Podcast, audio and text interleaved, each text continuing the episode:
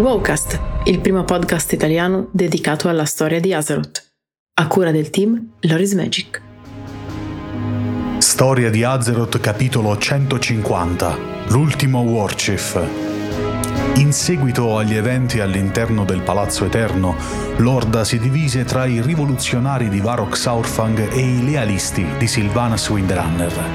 La maggior parte della leadership della fazione rossa si schierò con l'orco veterano, mentre la leader dei Magar, Geira, e il principe del commercio, Jastor Gallywix, furono gli unici a schierarsi dalla parte del Warchief.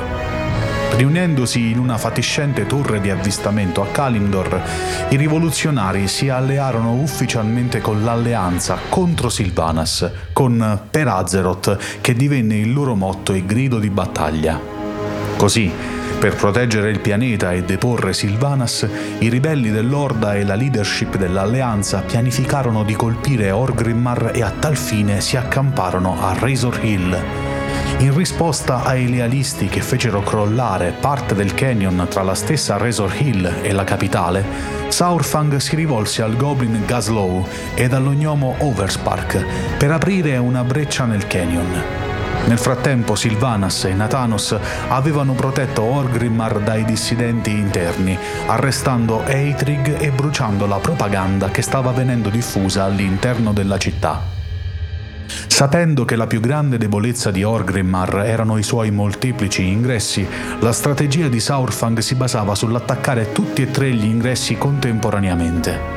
A tal fine ordinò alle forze di Genn Greymane di attaccare la capitale dell'Orda dalle savane settentrionali, all'Orte Marteron e Shandris Feathermoon di guidare le loro forze per attaccare la città da Ajara, e lui, Thrall e Anduin avrebbero guidato i loro uomini per attaccare da Durotar. Il veterano ordinò inoltre a Myla High Mountain di guidare la sua gente a proteggere Thunderbluff nel caso in cui Sylvanas lanciasse un contrattacco. Tuttavia, prima che la battaglia potesse iniziare, Saurfang, riconoscendo che i lealisti di Sylvanas non volevano versare altro sangue dell'Orda, sfidò Sylvanas ad un Mak'gora, sfida che lei accettò. Durante il duello, Varok, che per l'occasione brandì l'ascia di Thrall e la leggendaria spada Shalamein di Anduin, riuscì a ferire e far infuriare Sylvanas, provocandole uno scatto d'ira che dimostrò a tutti come il Warchief non avesse una vera lealtà verso l'Orda, e costringendola a fuggire, ma perdendo la vita. Allora l'Orda si riunì ancora una volta e a Varok Saurfang fu celebrato un funerale degno di un eroe, ma i nemici non erano ancora del tutto sconfitti. Nei mesi che seguirono, sia l'Alleanza che l'Orda furono contattate dal drago nero Wrathion, che li esortò ad aiutarlo nella battaglia contro il dio antico N'zoth, nella mitica città di Ny'alotha. Alla fine, dopo aver salvato lo stesso Wrathion dalla corruzione e liberato una Ajara prigioniera, gli eroi di Alleanza e Orda riuscirono a sconfiggere N'zoth grazie al potere del cuore di Azeroth.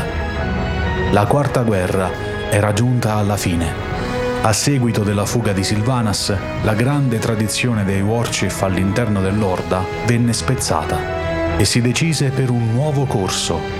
Sorse così il primo concilio dell'Orda. Grazie per l'ascolto.